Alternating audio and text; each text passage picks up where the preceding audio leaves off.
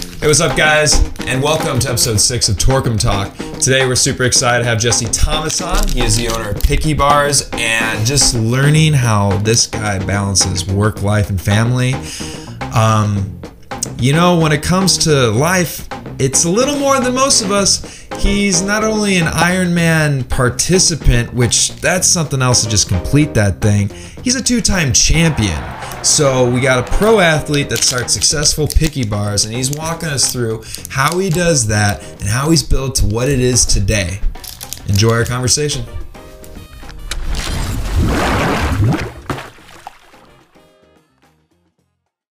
All right, so I was curious, Jesse, how in the world do you balance being a professional athlete, not just any professional athlete? You have won two Ironmans. Um, I have friends that compete in them to just finish them, and it consumes their life. Right. You win them, Yeah. Well, and not just that, but you're also a family man and a CEO of a successful uh, food company that's called Picky Bars, where you guys have like awesome oatmeal. These this is basically a staple that I live off of out in the wilderness, which is um, the bars, uh, granola that you just launched. So you have all these Thank you. products that are coming out. The company's growing.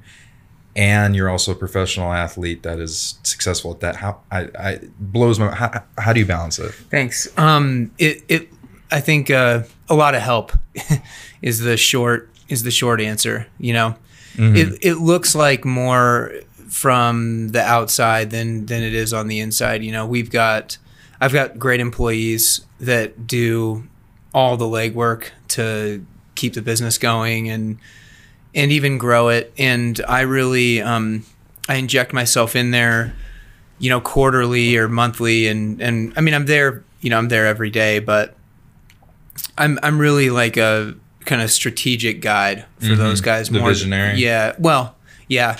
Visionary, yeah.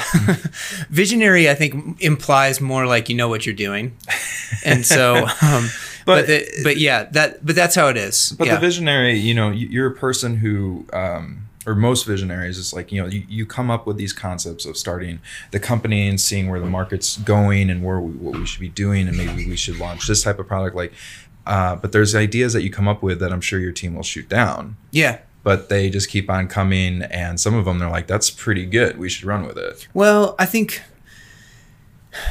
you know the the interesting thing is this you know and it goes back to your first question how do you do it all this business started in spite of the fact that Lauren and I my wife and, and our other co-founder and Steph our other co-founder um, we're all competing professionally. And it was just this side project that is just now uh, that is really like over the eight years that it has been in existence it's grown to a legitimate company. But um, because it was always this side project and because our source uh, as owners uh, and the founders our source of income was professional athletics it was never the focus to begin with And it is now. and uh, it is becoming for me. Okay. I don't think it ever has been for Lauren and Steph. They, they've always been a little bit less operational, at least after the first couple years. And um, but the nice thing that's that's happened because of that is the company, our employees, and the company is uh, they're used to me not being there every day. and they're used to me and Lauren and Steph not having an operational role. And what that allows me to do as an owner is be very strategic as opposed to operational. And it's hard to be both, I think, in a company. agree, yeah. And so uh, I can go in and be like, I don't have anything for years I didn't really have anything I had to do on a daily basis for the company and that allows me the ability to look at the company without the weight of oh I got to get all this stuff done and be like hey this this I'm going to dig into this it doesn't really look like it's working that well you know maybe we should change some things Working on the business instead of in the business. Exactly. Yeah. And so, um, you know, that's simultaneously helpful and incredibly annoying to, to my employees because it asks a lot of them to, to change. But that's part of how I think how you do it all as well is Delegation. yeah, yeah, delegation and then and do yeah doing is yeah I, think I guess delegation is a good way to put it because you're you're doing you're trying to get to where you can be working on the business instead of in the business as much as possible And but so now you've been going from um, being uh, working on it a lot, and now it seems like you're getting more and more part of it. So where do you find yourself uh, working in it from time to time? well the big things right now are uh, things that i can't outsource that i just didn't work on before which which um, is financing like like basically what's our uh, financial strategy in terms of uh, do we need money Sure. to help uh, finance to, Production to and- grow yeah to grow the business um, so i've been doing a lot more with that and then um, that would really fall into your lap anyway, right? yeah, ex- exactly. So, like, we've had investors interested in investing in the company for years, Mm-hmm. and I haven't. I, I've always kind of said, you know, thank you, but no, but no, thank you. We, Mm-hmm. you know, this is kind of a side project. I don't have the time or capacity Right. to have that extra pressure.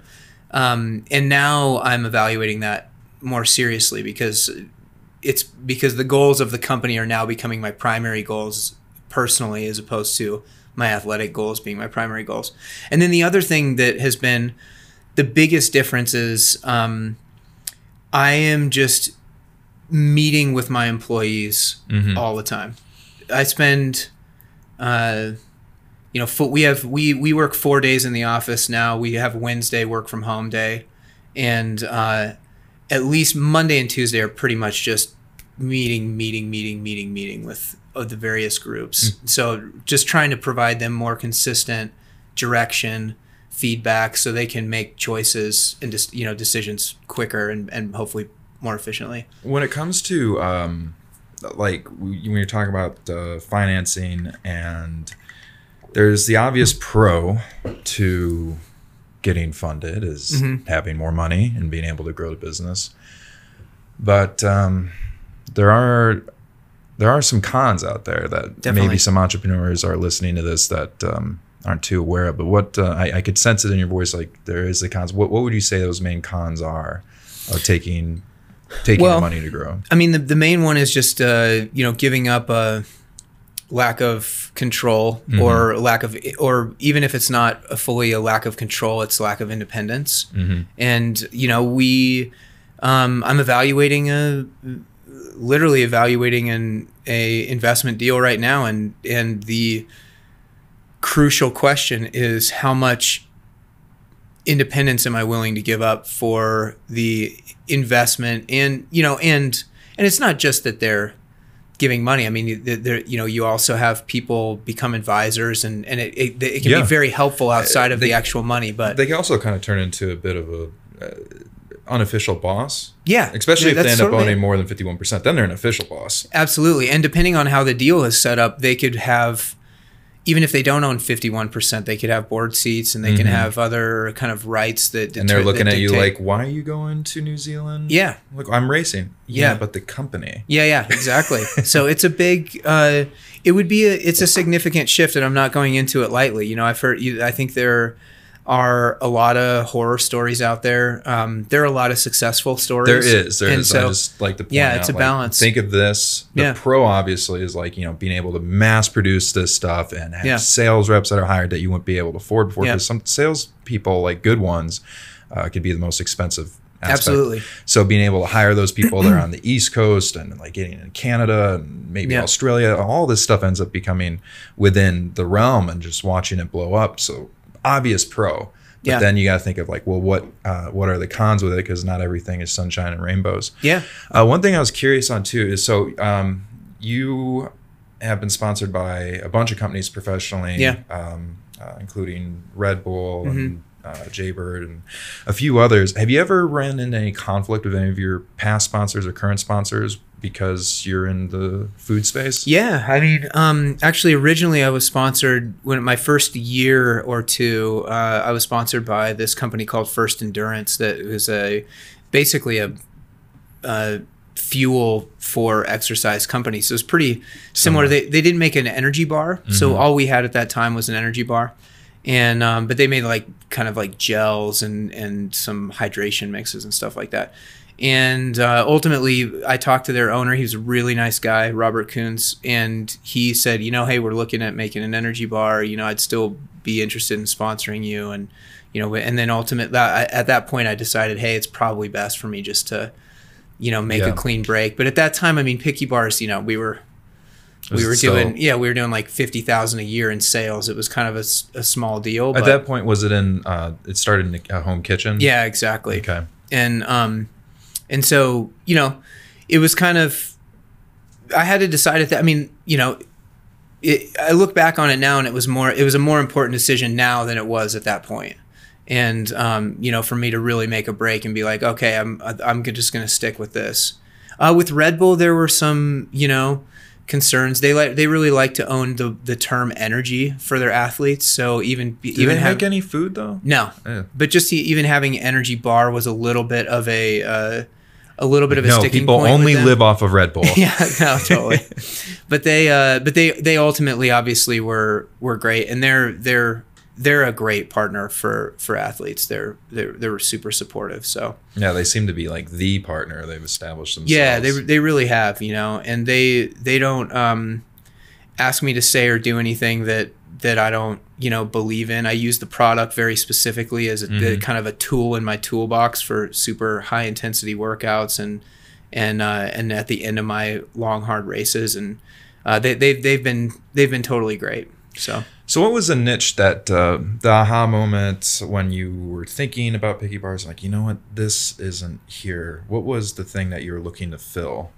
Yeah, it was actually it, like most, if not all, of the good ideas. Was Lauren's idea, and um, and so what she saw was, or what ended up happening was, I started training to race triathlon. I was 29 years old. I just finished business school. It was kind of this like second wind, last crack at trying to be a professional athlete, and um, I was racing and or, ch- or training a whole bunch and eating four to six thousand calories a day and started having all these stomach That's issues. so much food. yeah, it's a lot. Yeah, I mean when you get when you put a lot of hours in, that's what happens. Yeah. And Were you um, living off of shakes?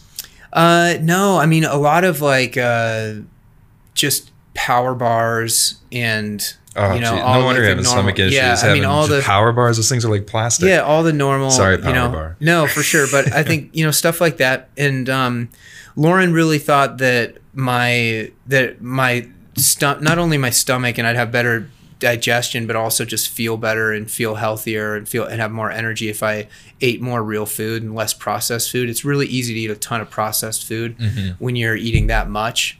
Um, it's broken down. It's highly packageable, and um, and so Lauren wanted to create something that was balanced, kind of like a power bar, like it, like for um, But not made of plastic. but not made yeah, but not made of lab created ingredients. Mm-hmm. And um, and that was the genesis of the picky bars. We kind of saw that you know you've got these like sports performance uh, energy products, and then you've got these all natural products, and we kind of want to take the best of both of those for the endurance active person. And, uh, and give them an option, and that that's what Picky Bar is. So, did you win your first Ironman before or after Picky Bar was created? Well, after So, obviously, Picky Bars made you win Iron Ironmans. yeah, uh, absolutely, that is the reason. Yes, the Yeah, reason, nothing yeah. else. I got significantly better once I started eating Picky bars.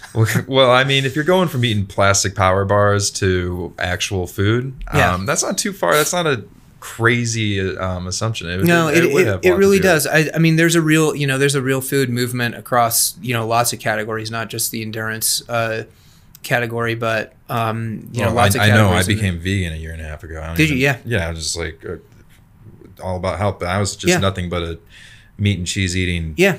person for 30 years. Yeah. And all of a sudden, nah, nah, I'm done. And I was like, so there is a big movement going, and Yeah. um, it's awesome. I, I, and I love your guys' food too. Um, do you have any core philosophies or principles that you adhere to with the business or with training? Yeah, um, you know, our I guess our mission as a business is to fuel great experiences. So for us that's, you know, it's a little bit of a play on words. We're literally fueling you with with uh with nutritious products, but I think also a big part of of our brand uh, tenants and what we strive to do is to um, educate inspire, support, and entertain. Mm-hmm. And um, and that's you know exemplified by our uh, our social media. A ton of our marketing, our content is all based around doing those things. You know, how how do you start in a triathlon, or how or um, you know, the one that we posted yesterday was this uh, these two little dates going on a date. and so that's clearly in the entertainment uh, Mhm. in the in the enter- entertainment realm, and all of that, as a lot of companies, is a reflection of uh, the founders. And I think Lauren and I have. Um, I think become known in our respective sports as uh, you know profession professionals that are pursuing the sport at a high level, but down to earth, relatable, um, uh, educational for the aspirational um, competitor, and I think the brand is a reflection of that as well. H- high performance, but relatable, down to earth. So Um, how did you know? Just going back to when you were talking about um, Lauren's idea of getting the company going, um, and it was pretty much to fuel you. It sounds like. yeah, It was there like she's like, oh yeah, I'm also going to start mass producing these, or that come a little later. I, it no, I mean it was a very I, ironically I just fish, finished business school and there was no semblance of a business plan i- Mhm. in, any way, shape, A lot of times that's how it is. Yeah. Like I didn't have one when starting this Yeah. business. I was just like, there is a need for digital marketing Right. that's not being filled. I'm gonna go do that. Yeah. And there wasn't this big, thick business plan. I think a lot of people who are looking to start companies and everything, they think they need to have a 30 page business Mhm. plan.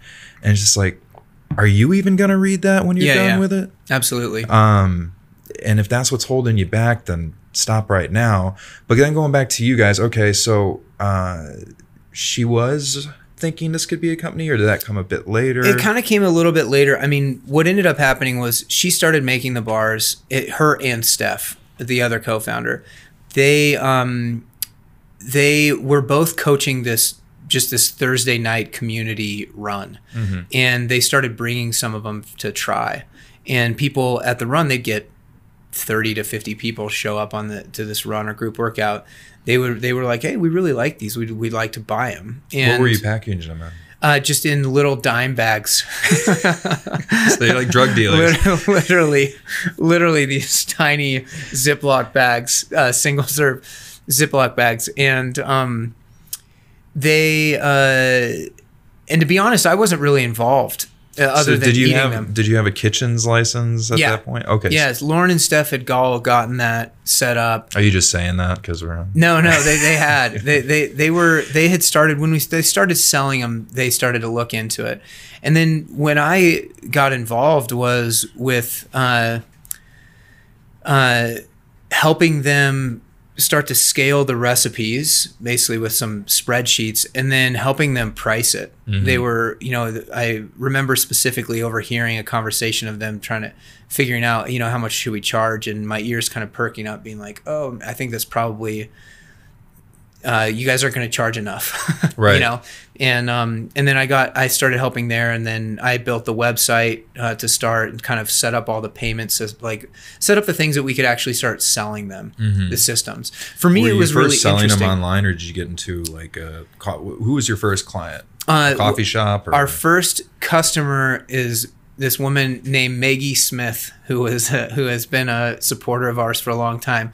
She found out about the website from somebody I can't remember, or had heard through the grapevine that we were doing this thing. We hadn't even published it, but she found pickybars.com and ordered a, a batch, and I remember it showing up in where our is she from? PayPal thing. She's from the East Coast. Really? Yeah, so she was just a you know a fan of Lauren and Steph, Mm-hmm. and um, she ordered a she ordered a box or whatever, and I remember being like, "Whoa, we got an order from this woman on the East Coast," and it, and it was awesome. Mhm. And um, yeah, so it all started online, and uh, and At that point, were you sending it to her in dime bags? Little yeah, plastic yeah, bag? Okay, literally, sweet. yeah. We had um, Did you have a nutrition label on Yeah. the bag? Okay. so the regulations are you can have resealable packaging as long as you have to uh, as long as there is an- un basically like a sticker or something that has to be torn before it's open the first time Okay. so we had the dime bag and then we we wrap this sticker over the top of the uh, Got it. of the of the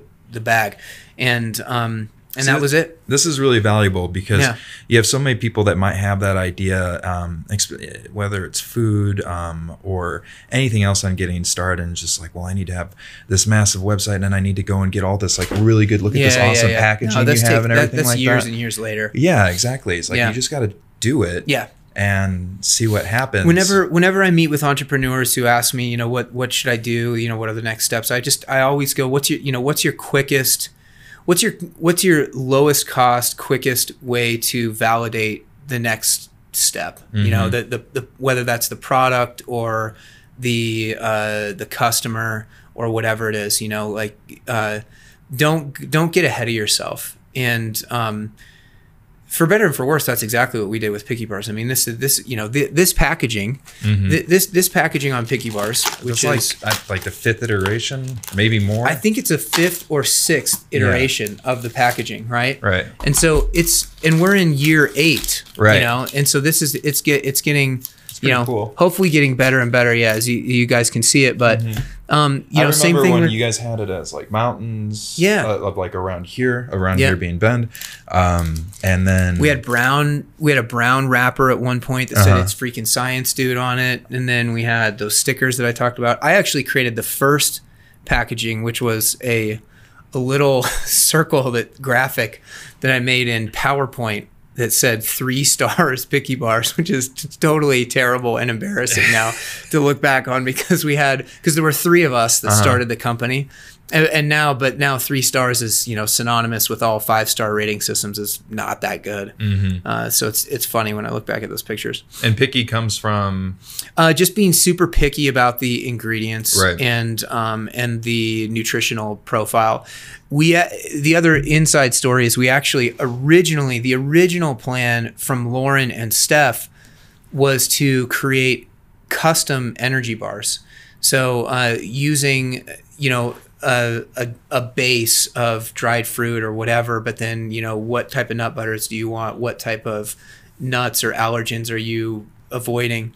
and um, and that was what we originally started looking at, and then we, and we were actually making bars to custom order for some of those people that I mentioned in the running group, and then I just started modeling, you know, very basically how that could or could not scale and based and more or less figured out that that was going to be a really tough business to scale. So we decided on, hey, let's these are the three most normal combos that people really dig and those were the three flavors that we kind of launched with and then we built it out since there uh, okay. That that makes me want to touch on decision making. yeah Okay, so uh, when entrepreneurs, entrepreneurs starting out, uh, whenever anybody asks talks with me, they they have all these questions that they don't know the answers to, um, and you guys basically have all these brand just from looking at the brand that's going on here in the packaging you have tons of decisions to be made just on these three just on what's going on here Right. when you're talking about um, okay should we have Yeah, a mountain bike guy? Yeah. um, and then uh, the the girl the, the five iterations what does it say the three stars all sort of stuff how do you go about making decisions on all of this stuff? And this is just we're just talking about the packaging. There's so much more to be said but just to make it simpler how do you go about making decisions? I always start uh, my my decision process is always uh, what data do we can we look at to help us make the decision? In the face of lack of data, which is very normal. it is. You um, usually say, well, how expensive is it to test a couple different things, or can we get a some type of basic test? well with social media now it's become very simple to Yeah, do that yeah. exactly. and inexpensive Yeah, exactly. So, um, you know, so for for packaging, it would be like, hey, well, we you know we don't know if we wanted to say uh, energy on this little subtitle thing, or if we wanted to say real food or whatever, and then and so we we would mock up a couple of those things and send them to a group of people and see what they think, and then um, and that might help inform the decision. And then the last the last thing is always gut, and there's a just a ton of gut on there, and um, because you it's really hard to get good information that actually gives you an answer to really be able to test in a way that can give you a definitive answer. So i would say at least 50 to 60 percent of the decisions are just gut feel, and then and then you learn after you- an iteration. How long does it take you on average to make one?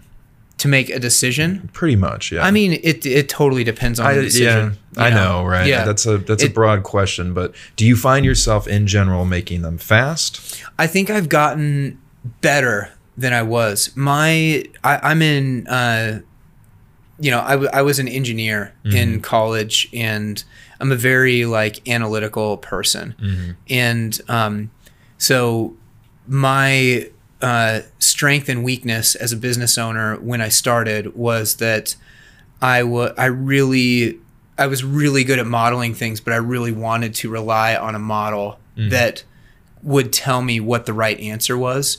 And in business, that's so it's so hard to do. There's so many variables.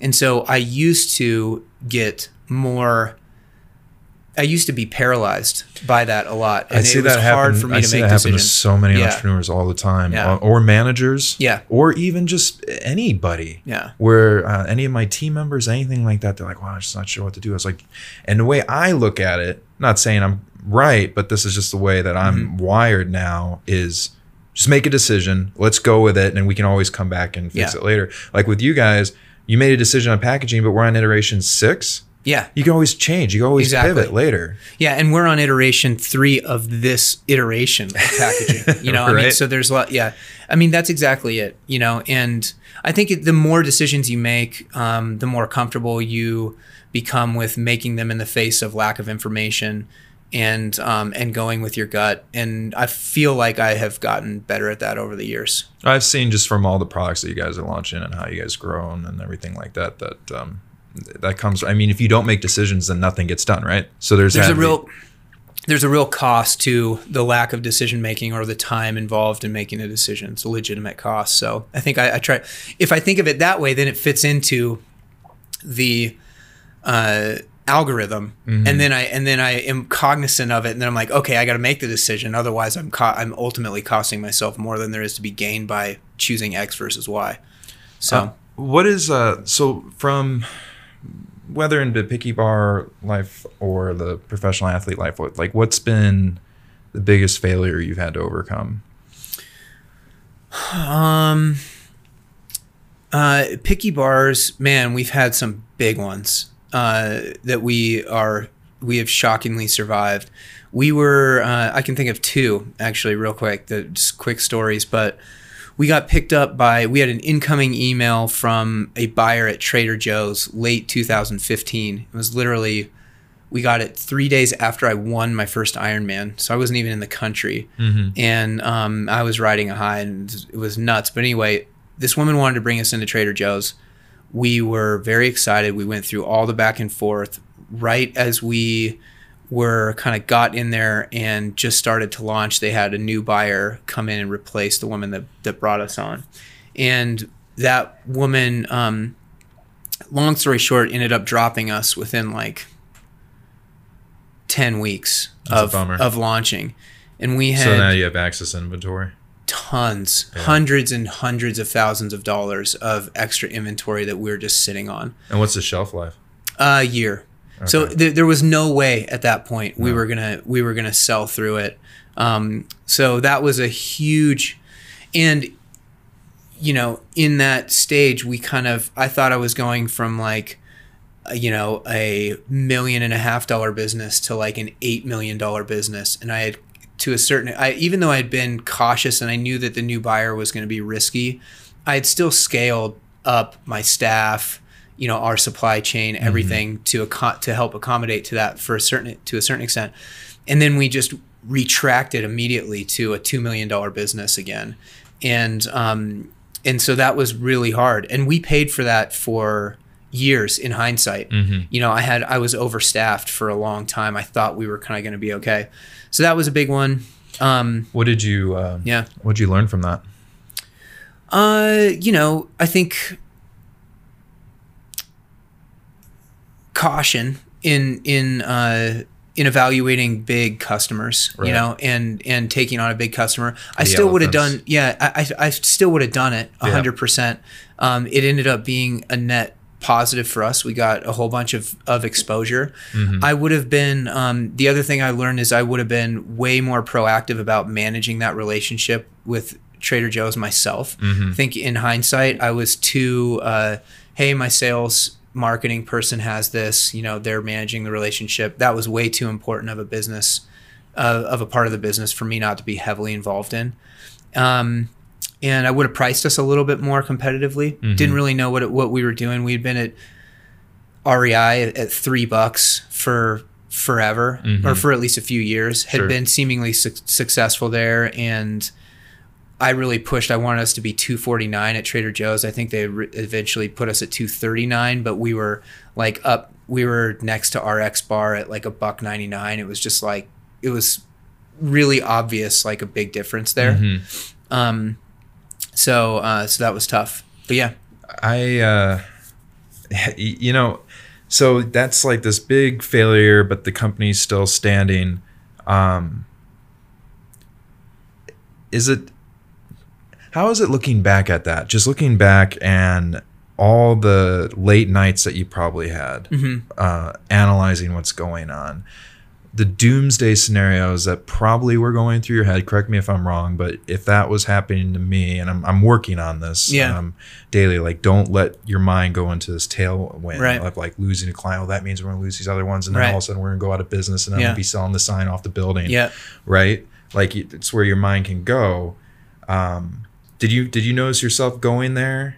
Oh, for sure. I mean, there's a lot of sleepless nights. Um, you know, I think But but now you look at but now you look at it like you guys are doing great, and I was back in 2015, and here we're Yeah. in 2019. yeah, and the company's still around. You're still Yeah. breathing. Your Yeah. family's still healthy. yeah. Right. No, for sure. and you gave a bunch of really good lessons that you learned from it like managing Yeah. huge client relationships yourself when they're like that important Yeah. um, learning about like the what happens when you end, when it end up overstaffing and. Mm-hmm. what kind of um, hit that has on the bottom line and then the positives that you were able to pull from it like the exposure that you got from it Yep. and I'm sure that it ended up leading to other contacts. from, Definitely. um, people that just saw you in, in uh, Yeah. Trader Joe's for what ten weeks. Yeah. that's a Yeah. lot of different people that could end up seeing it that up being contacts on social media or Yeah. whatever that could have led to different things. Absolutely. Like I said, overall, it was a it was a net you know it was a net positive. I think, um, I think it was just it was a tough storm to weather, um, you know, financially, obviously, and then also expectation wise, of really kind of thinking that hey, we had we had hit this, we had kind of skipped two or three steps, and now we're up at this thing where. Uh, where it's really taking off. I think you know to answer your question, um, athletics brings you being a competitive athlete for my entire life makes those things easier. Because I've had lots of really big failures or or times when I didn't live up to or uh, compete or perform up to my expectation and I put a shit ton of work and and you know blood sweat and tears into it. And and ultimately I've seen how through my career, you know, you can bounce back from those things, and that that helps in business a lot. And, and just things that you learn from it. So why didn't I win this race? Like, Yeah. Well, if I would have trained this way, if I Yeah. would have uh, adjusted my sleep schedule, if I would have had more fuel, um, if this, this, this, and that, and then you learn from that and you're able to apply it going forward. You know, you end up getting so much stuff from books. Like you go into business school um, and you end up learning all these different things, but it's not until you actually start doing it that you really, and, and from your failures, that you really start taking things home and whether that's in uh, business or just in life like for example i kind of knew before i got into mountaineering like 11 years ago that you shouldn't be wearing cotton but then i did wear cotton. Right. and hiked up the south sisters my first like mountain or Right, whatever right. it's just a hike Yeah. but still i did it covered in jeans we started late Yeah. started at three o'clock we didn't have any picky bars or any really any food Yeah. uh, not lack of water and uh, damn near almost died Right. like hypothermia Yeah. didn't look at the time uh, watch the sunset i was actually content looking at the sunset over the sisters being like oh, I could die here. It's all right. Yeah. And my friend's just like, we're going down the mountain. You're Yeah. losing your mind. Yeah, So now, exactly. now whenever I'm out uh, mountaineering or backpacking or mountain biking, there's no cotton on me except for a bandana that Yeah, absorbs exactly, sweat. yeah. So that's what I learned. I've heard about it Yeah. in books and from people kind of talking about it, but it wasn't from actually doing it. Where Yeah. that's now that's a staple. I will not do that. again. absolutely.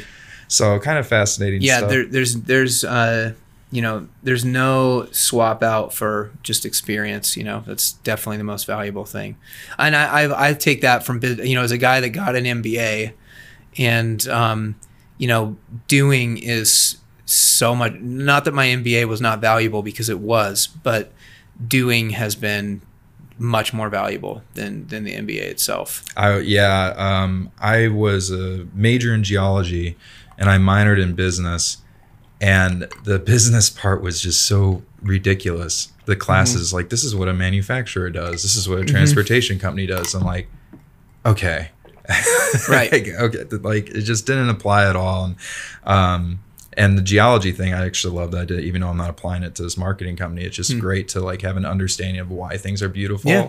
And um, when I climb and do stuff, I'm like, that's why that's Yeah. beautiful instead of that's beautiful. So I don't regret it at all. What is um, your favorite?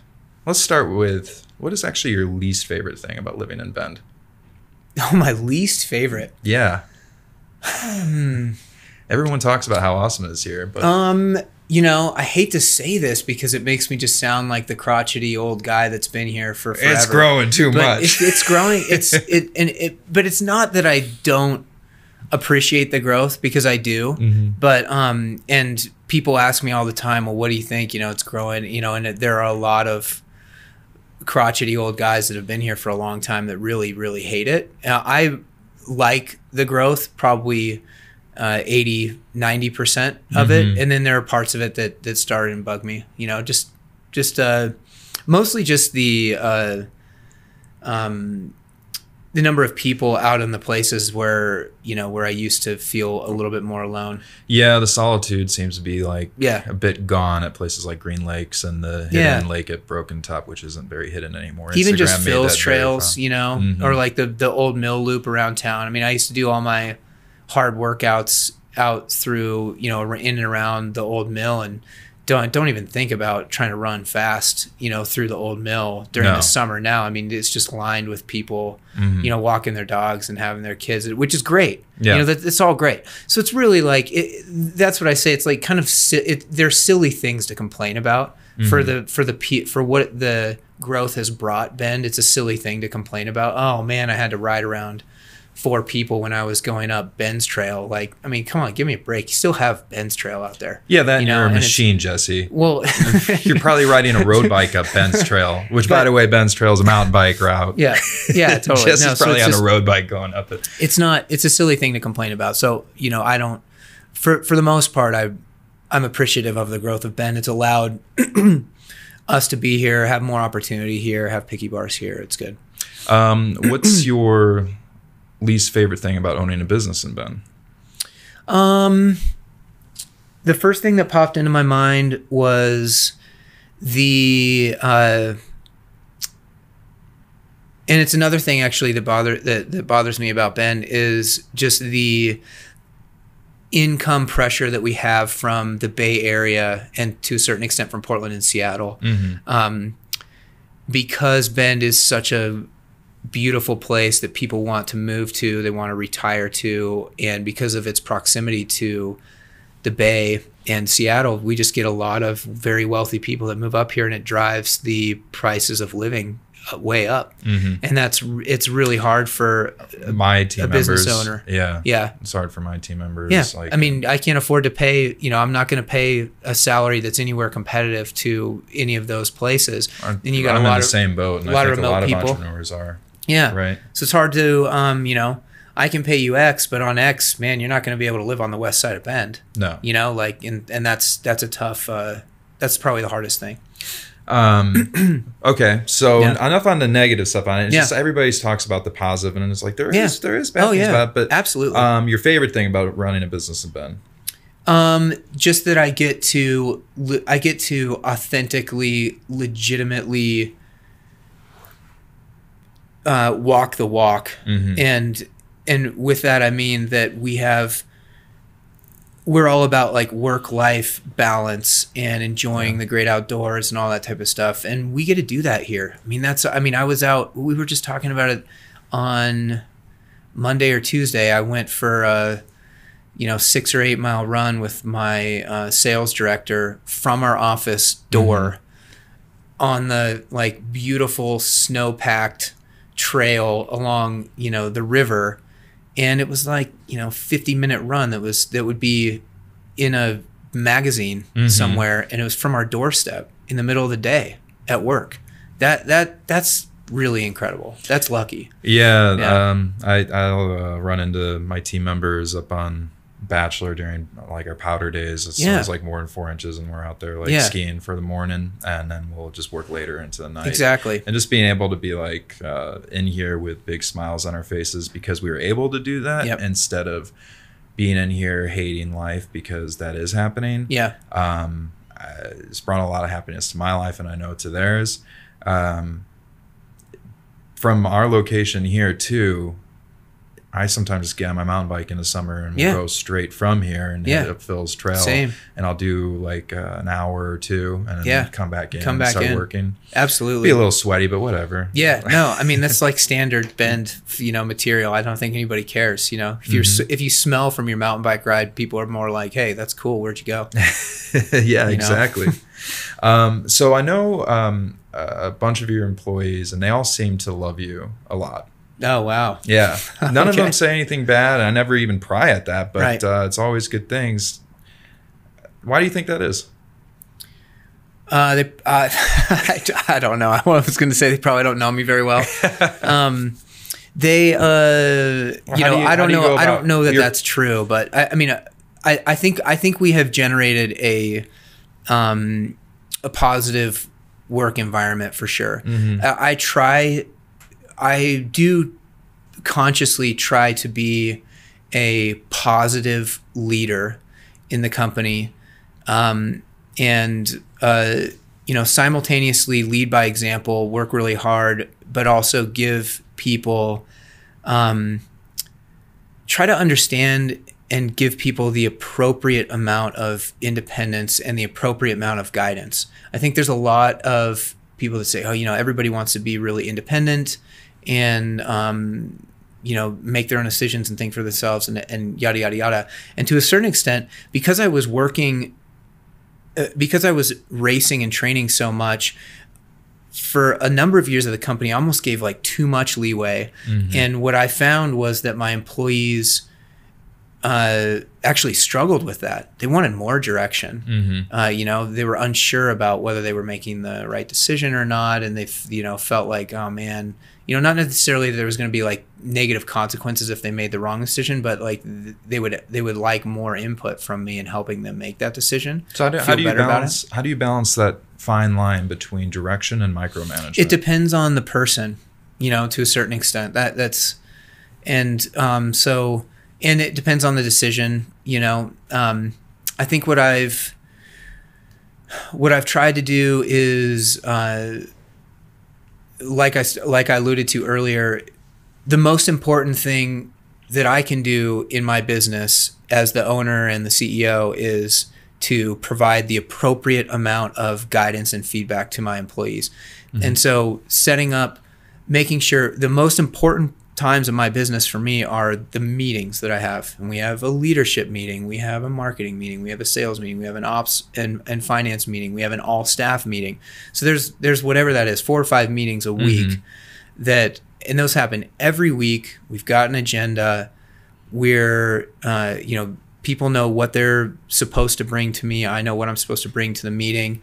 And I think that that regular cadence takes a lot of both helps me understand what type of feedback they need and what type of feedback they don't. how, how do you keep meetings interesting, Uh, we, or do you? I, I mean, we try. You know, interesting. It might be a stretch. I mean, I think we we try to start off every meeting with uh, one cool thing. Mm-hmm. Um, and so Everybody goes around and says one cool. Thing. Yeah, thing. one cool thing. What happened over the last week? It it's you know probably mostly professional, you know, Mm-hmm. but might be personal. Um, so that's kind of a way to like break the ice and and uh, and also a way for me to somewhat strategically think about what type of actions or results do I want to highlight to make sure that people notice that or are aware that I'm noticing them and that they matter to me. And um, so that that's one thing that we do. And then we try to keep it casual, but then we also uh, I've been really working on having my team, like I said, have kind of an, an agenda and a just a rolling. This is how the meeting is structured, Mm-hmm. and so we make sure that they don't go too long. I think that's the the main thing that kills meetings is just when people feel like they're in there for forever and they don't know when the end is going to be. I find that And- that happens yeah. a lot in rabbit holes. Yeah, Right. definitely. Yeah, How do you pull? Do you? Uh, they, they happen in all meetings. yeah, But it's up to us yeah, to pull it out. yeah. How do you go about Let's doing that? sideline this. Let's put it. up Yeah. Let's let's set up another meeting to talk so about. the, it sounds I mean, like the you hate to do that, structure but help, the structure probably helps eliminate a lot of rabbit holes to begin with a lot of those tangents Yeah, um, but I'll notice that like we we have structure too to our meeting and Yeah. um, and all of a sudden we were talking about marketing and one thing led to another and now we're into hiring Yeah. a new person for Yeah. account management Yeah. that doesn't have to deal with marketing yeah, yeah. and absolutely. I'm like and I just sit back I'm like wait how, how did we get here Yeah. Yeah, I think it happens all the time. I mean, it's pretty standard group think, you know, group discussion. Um, yeah, I mean, you just have to be cognizant of it, you know, Mhm. and and I think that's what I, I try to do. What is the point of this meeting?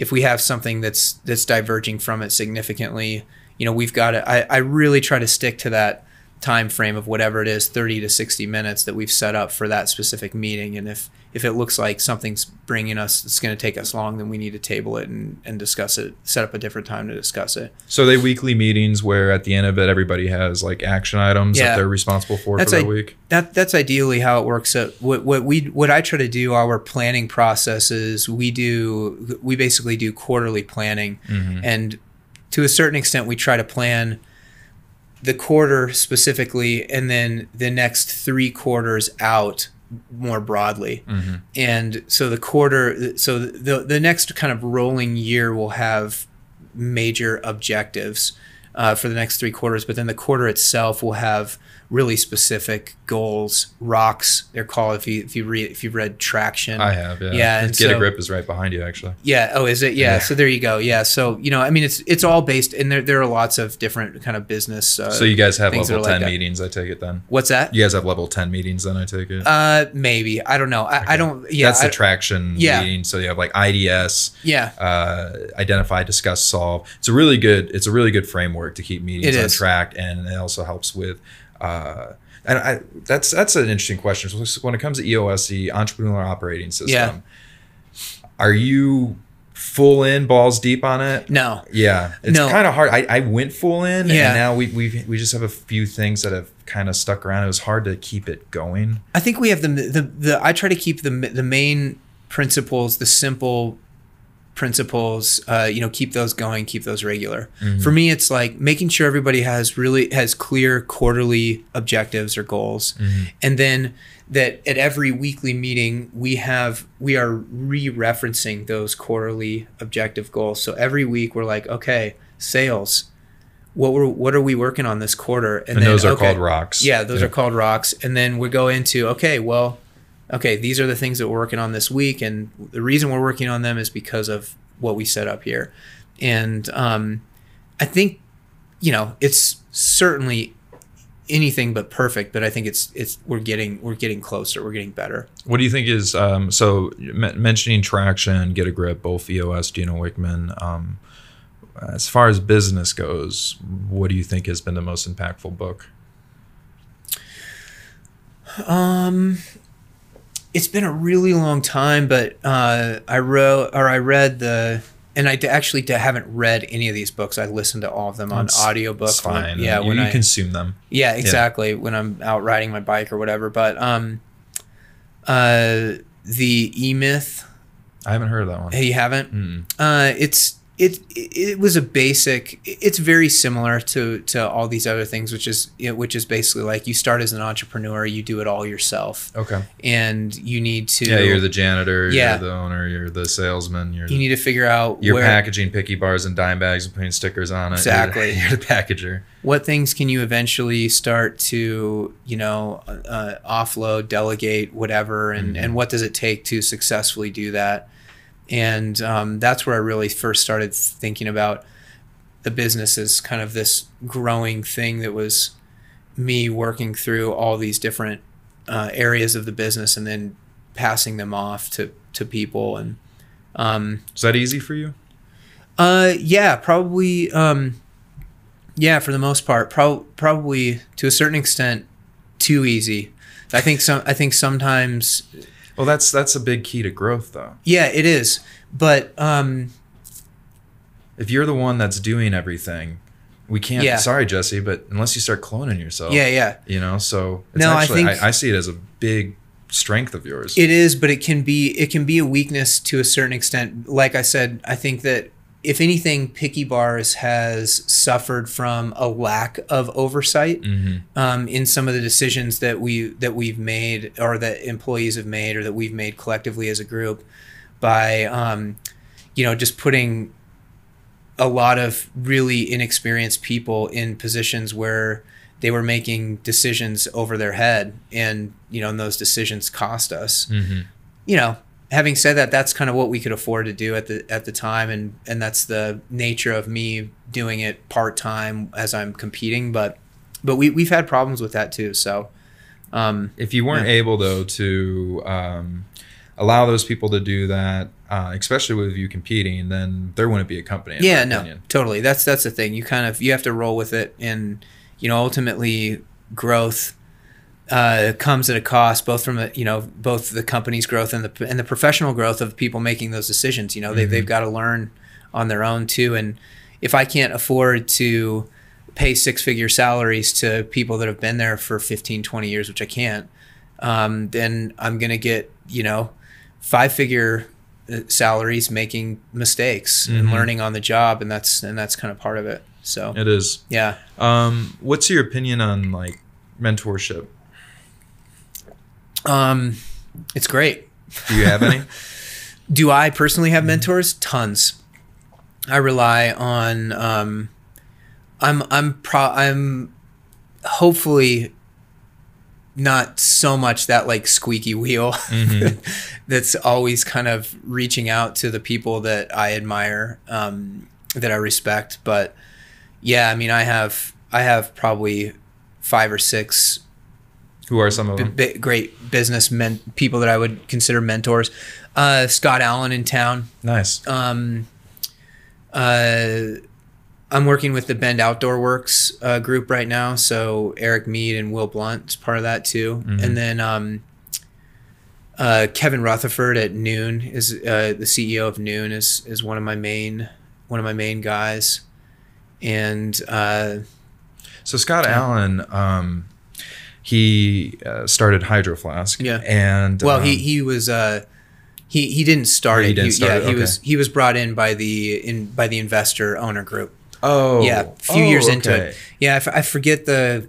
Helen I- of Troy. uh, yeah, no, no. Well, so he was he was brought in by the investor group, which was I think um, led by Jim Collins, and um, uh, I think they were a few years in to the business. I can't remember exactly how much. Maybe maybe a couple Mhm. few million dollars in revenue, but he he he he is the person that was at the helm when it really you know grew to what it is now, and then has since been acquired by Helen of Troy. Okay, cool. So, Yeah. um, my mistake there, but he's been instrumental basically Yeah. in Hydro Flask, which is arguably one of Bend's biggest companies, or Yeah. maybe it is the biggest. It but might be the a- biggest, Yeah, it's definitely up there.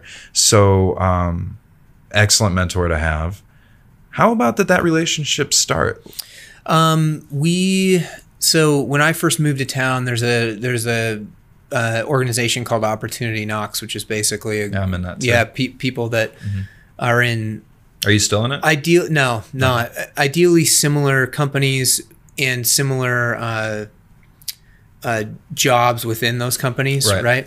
and so i had heard that there was this group that were all CEOs and owners that included Scott Allen, um, Will Blunt, who Mhm. is the president of Ruffwear, Eric Mead, who had owned Entreprise Climbing uh, Systems, uh, Dave Chun, who is the owner uh, w- Kealo. Kialoa or co-owner with his wife, and um, and a few other people that I respected. And so there was this group, and I knew that I knew the group.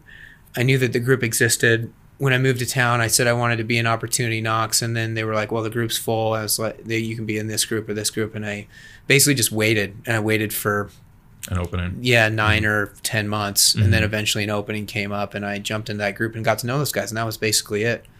And um, you know, Scott's a he's known he, he's a really uh, generous person with his time and and and, ex- and expertise. So it's a lot of it has to do with just him as a person uh, being available. How valuable do you think that's been? Like, oh, huge! I think huge. Um, I think huge. You know, opportunity. Oh, like I'm not in it anymore, but for that first few years, it was it was really valuable to have. Same with me. I, I Yeah.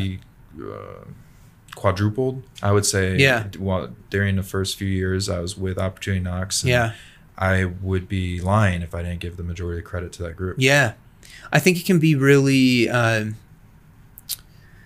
when you're you know when you're trying to run a company or guide a company. It's it's it can be kind of lonely to a Mhm. certain extent, and so well, it's just lonely at the top, right? Yeah, yeah. And so just having some people that you can confide in or, you know, that can help you with the specific questions you have as an as an owner or CEO is really valuable. Speaking of that house, lonely at the top. Um, how close are you outside of work with your team members? Um yeah, that's a good question. Um I think we're all uh friends friendly. It's a small enough group, Right. you know that um but uh you know I, so- I, I just asked. I ran into Yeah. a mistake Yeah. when I got this company going, where I was really good friends and going out with some Yeah. of my employees, and that burned me. Yeah, yeah. I learned the hard way that Yeah. you, you can be friendly with them, yeah. but when it came to like getting really close, it created all sorts of drama. Yeah, I think you. I think you do have to be cognizant of that. I'm more cognizant of it now than I was uh, five years ago. It kind of sucks, Yeah, but it's Yeah. true. no, it totally, it totally is. It totally is. You know, I think we're, uh, you know, it just depends on who it is. You know, I've had people. I have people now there that have been there for four or five years who are Mhm. just, you know, you work with somebody for four or five years. You're you're gonna be hopefully you're gonna be friends with them. Right. you know if not it's probably not that much fun to work with them but um yeah i mean i, I have i am cognizant of that uh you know of just walking that line of of being friendly we we there are things that we do socially but i'm not i you know i don't spend a ton of time outside of maybe one or two people who who we just overlap with uh as friends but also just share common you know mountain biking Sure. or whatever stuff like that that we're doing together and um but yeah, yeah, I think you have to think about it. There, there's a line to walk there for sure. So, advice to your younger self. A lot of people just say like, "Hey, what's some advice to your younger self?" I like to have people really think about this because it's kind of a fascinating question. How old are you now, Jesse? 38. Okay, so you're 38. So, of all the knowledge you have right now, at 38, what would you do if you had your brain in an 18 year old Jesse? Yeah. Um, I think when I was younger, I would. It, it goes back to something we talked about already, but I think when I was younger, I would be. I would get really anxious about making the right decision to move forward in terms of whatever I was trying to do, whether I was trying, you know, what type of racing should I do or what type of uh, job should I try to get? Um, how should I train? How should I whatever?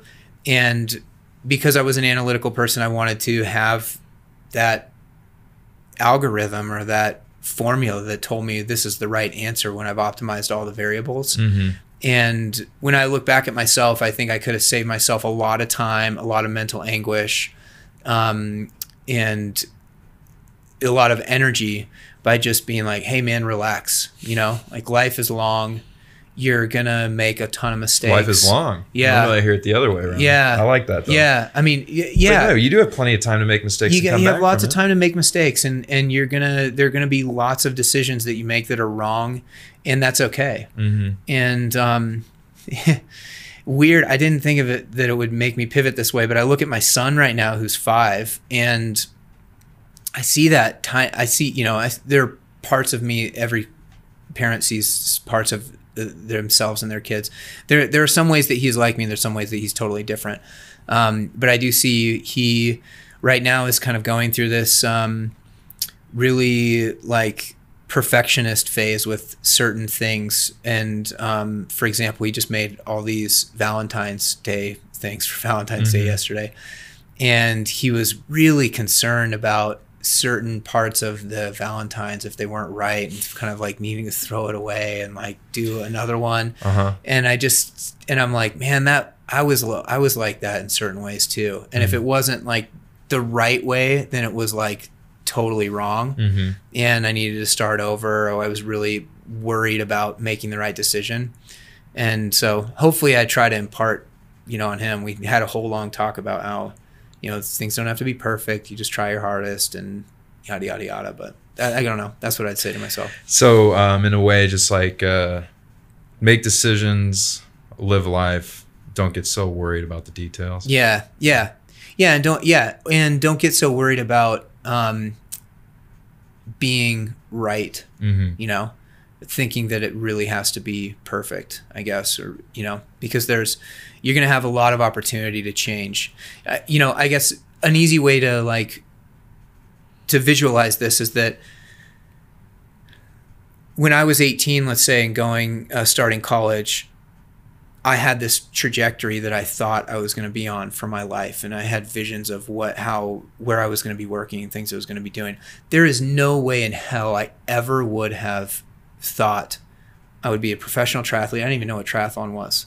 I would have Really? own, an energy bar company. You know, Yeah, you can you can professional like you were saying, twenty nine, right? yeah. Yeah. And so, um, you know, the amount of time that I spent thinking about, oh, how how is what I'm doing right now in my first quarter at Stanford, you know, setting me up for what I'm going to do? I mean, you have no idea. No. You know, and so it's it's just like I thought I was going to be a volcanologist. Yeah, so exactly.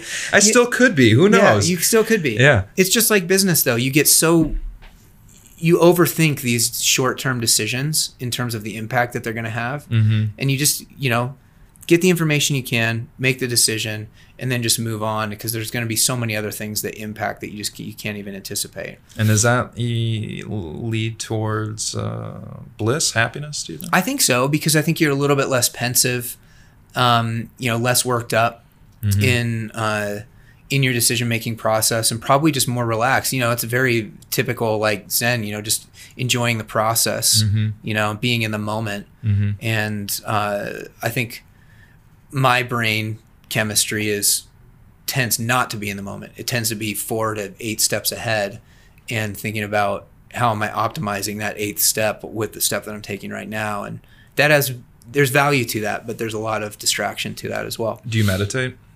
Uh, I do not as much as I should, Mhm. um, but when I'm feeling particularly anxious, I do before before I'm before I race. Mhm. Um, sometimes, uh, just at work, if I'm feeling like I'm spinning wheels in front of my, you know, inbox or something, I'm just not doing anything. I just head out. Um, usually, just for a walk is Mhm. more is enough. Just to with my phone left at the, you know, left in the office. Uh, that usually helps. So. How does it help?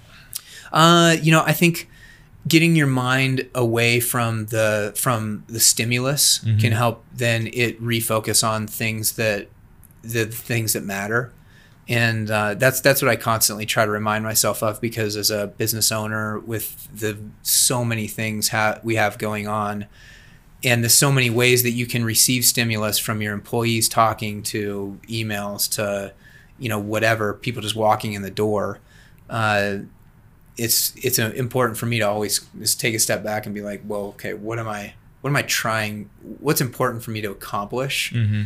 And so I feel like every day I just like I don't even turn on my computer. I sit down in front of my desk and I just write down like the three things I want to do today.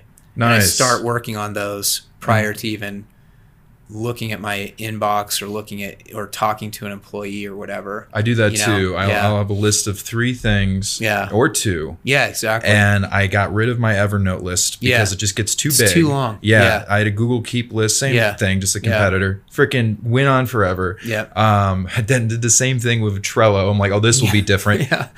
yeah. So now I just have I just jot down a little sticky note and I work on those things.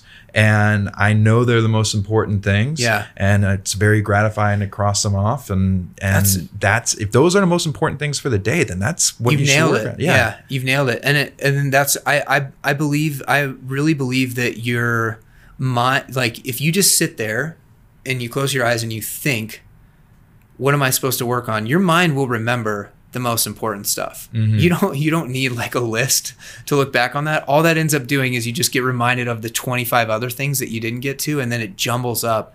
It messes up what you actually should be focusing on. And then sometimes you just end up looking at that list on Evernote, like that's 25 things going. it's overwhelming. Shit. Yeah. yeah. What the Exactly. fuck do I? I mean, sorry Yeah. for swearing, but I'll, Yeah. I'll look at that and I'll just be like, Yeah. I, I where do I even start? I don't even know where to start. And then a lot, and then sometimes I'll go through and audit those things back before I was doing this short list, and I'll be like, a lot of this stuff is not relevant anymore. Yeah, Like, totally. I, like completely not relevant. Yeah. Either they took care of it, Yeah. or I subconsciously did Yeah. at another Or, date. yeah, or you just don't care about it anymore. Or I just whatever. don't care about it anymore. Yeah. Yeah. it happens a lot. It's pretty fascinating. Um, what would you say to people that say, "I will be happy when I start my own company"? That that's the key. The key is for me having my own company, and that will bring me happiness. Um, I don't know. I mean, I think if you if you believe that, then you know, try it out. I mean, it it's a lot easier to.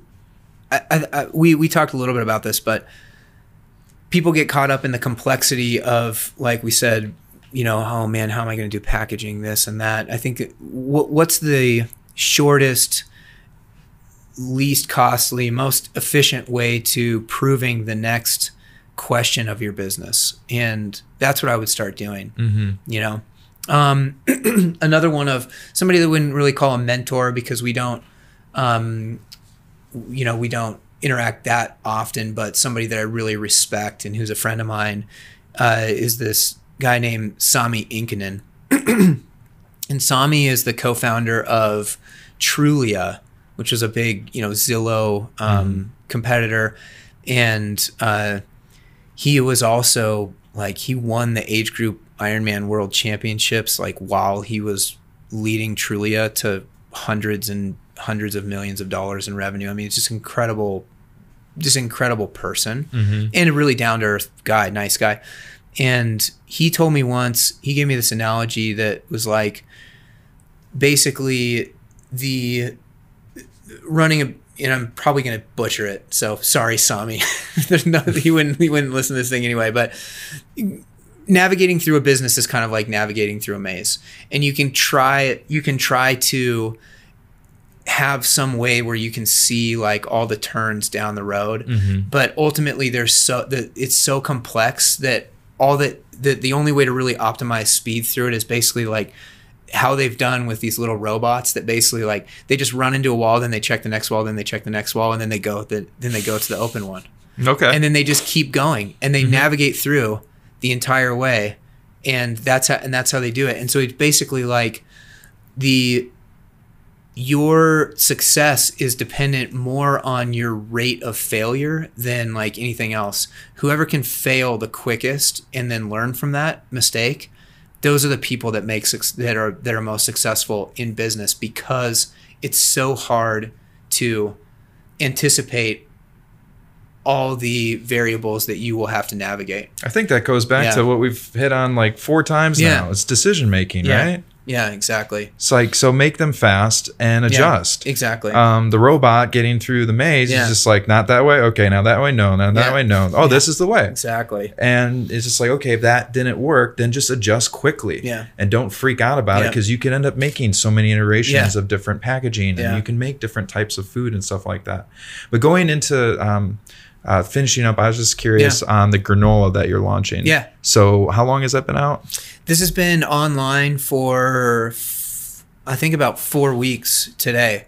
So yeah, this is our uh, this is our performance granola. This was created with us and with a woman in town who is a very successful uh, chef and cookbook author. Her name is Lise Kopecky. So she co-founded this um, uh, cookbook. Product? Yeah, yeah, this or a cookbook called Run Fast Eat Slow with Shalane Flanagan, who's one Oh. of the best Yeah, I know Amer- of if it. not the best American distance runner ever. Mhm. And um, Elyse uh, helped. Elyse is famous for her granolas. She helped create this granola specifically for us, specifically for me, because I'm a peanut butter and jelly addict. Mm-hmm. And it's just, it's just like all of our products, very nutritionally balanced. You know, healthy, low in in added sugar, all re- real food, um, base ingredients, and uh, and tastes really really good. We launched it. It's really successful. Um, great feedback so far. So I'm I'm really happy about it.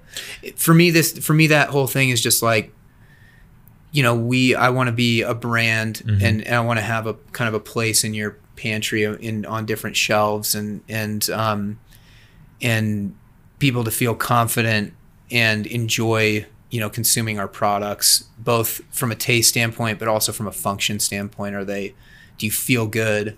Is it helping you helping fuel your exercise and stuff like that? So. Do you have any um, thing in the works cooking up that you're excited about? yeah we've got um we've got another granola um flavor that um, I'll just say will be a, a ginger molasses flavor. It's actually based on one of Elyse's most popular flavors, but we've got a funny flavor name that'll be coming out that I don't want to say yet because uh, I like to save that for when we get the packaging out there publicly. but um, if people are interested, we the the backbone of our business and the most important part of the business to me personally is our subscription service called the Picky Club. It's super unique. You can subscribe to any uh, specific SKU in any volume that you want every one, two, or three months, and the more that you subscribe to, the bigger discounts you get, and then you can change it month to month. I love that kind of And stuff all- because yeah. then I don't have to go shopping. yeah, it's great, and it we it ships for free. And I'm all about like, simple. And if Yeah. I don't have to go to the store, I'm happy. it's a great it's a great service and like i said uh, the most unique aspect of our business actually and um, and valuable aspect and uh, but we we give perks to those people that are in that subscription service. I kind of call them because we don't have investors yet they're basically like our investors. They're our, they're our repeat customers. They're the people that are really like you know the the, the most important customers. And um, we will in march or april have um, we'll send out a sample of that granola to those people kind of you know before it even is uh, available to the public. We like to send stuff out and get feedback from them. Mm-hmm.